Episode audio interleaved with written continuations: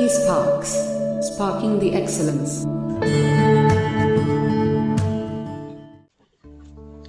The East India Company, which started initially as a trading company, had by seventeen seventy-three acquired territorial control over Bengal, Bihar, Odisha, Madras and Bombay. The Nawab of Awadh and Carnatic were their dependents. However, after seventeen sixty-five, they had to face stiff opposition from the Marathas, Hyder Ali and Tipu Sultan of Mysore and the Sikhs. The East India Company had to subjugate their powers in order to paramount in India. The conquest of Mysore. The state of Mysore was ruled by Hyder Ali, a brilliant general and able administrator and astute diplomat, while the Carnatic was plagued by wars and the Bengal was placed passing through a period of political turmoil. Hyder Ali steadily rose to power in Mysore. He extended his kingdom up to the Krishna River. Mysore under Hyder Ali became a source of danger to the rising British power in India. Between seventeen sixty-seven and seventeen ninety-nine, the company waged four wars to destroy the power of Mysore. The First Mysore War. In seventeen sixty-nine A D, Hyder Ali defeated the British in the First Anglo-Mysore War and besieged Madras. The English were forced to sign a treaty according to which they promised to come to Hyder Ali's help if he was attacked by another power in future. This treaty undoubtedly raised the prestige of Hyder Ali. The Second Mysore War, seventeen eighty to seventeen eighty-four A D. In seventeen seventy-one, the Marathas attacked Hyder Ali, but the English did not help him in spite of their promise. Hyder Ali waited for an opportunity to take revenge. When the English attacked and occupied the French port of Mahe, the only outlet for Mysore's trade with Europe, Hyder Ali declared war on them. In the Second Anglo-Mysore War, the Nizam and the Marathas started as allies of Hyder Ali but later on went over to the English side. Yet, Hyder Ali swept through the Carnatic, captured Arcot and threatened Madras, but the British army under Eyre Coote defeated Hyder Ali at Port Mavo and saved Madras. After Hyder Ali's death in seventeen eighty-two, the war was carried on by his son Tipu Sultan.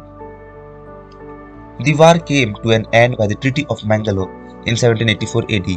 The prisoners of war and the conquered territories were mutually returned. The Third Mysore War, seventeen ninety to seventeen ninety-two A D. The Treaty of Mangalore had not resolved the conflict between Tipu and the English. Since both the English and the Tipu Sultan were aiming at political supremacy over the Deccan, a renewal of hostilities between the two was inevitable. The Third Anglo-Mysore War started when Tipu attacked Travancore, an ally of the English and the only source of pepper for the East India Company. The Nizam and the Marathas were jealous of Tipu's growing power, joined the English.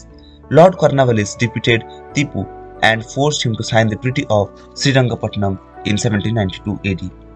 According to this treaty, Tipu has to surrender half of his kingdom, which was divided among the English and their allies, that is the Maratha and the Nizam.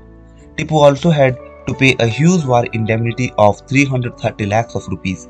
Besides, Tipu had to hand over two of his sons to the English as hostages. The Third Anglo-Mysore War destroyed Tipu's dominant position in the south and firmly established English supremacy there.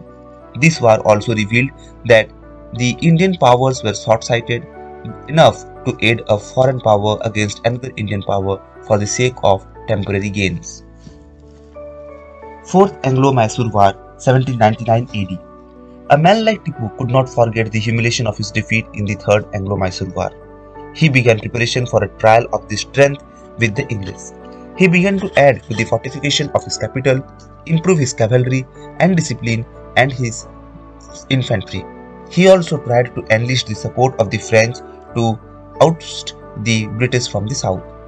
Lord Wellesley was determined to prevent French re-entry into India. He asked Tipu Sultan to enter into a subsidiary alliance accepting British sovereignty.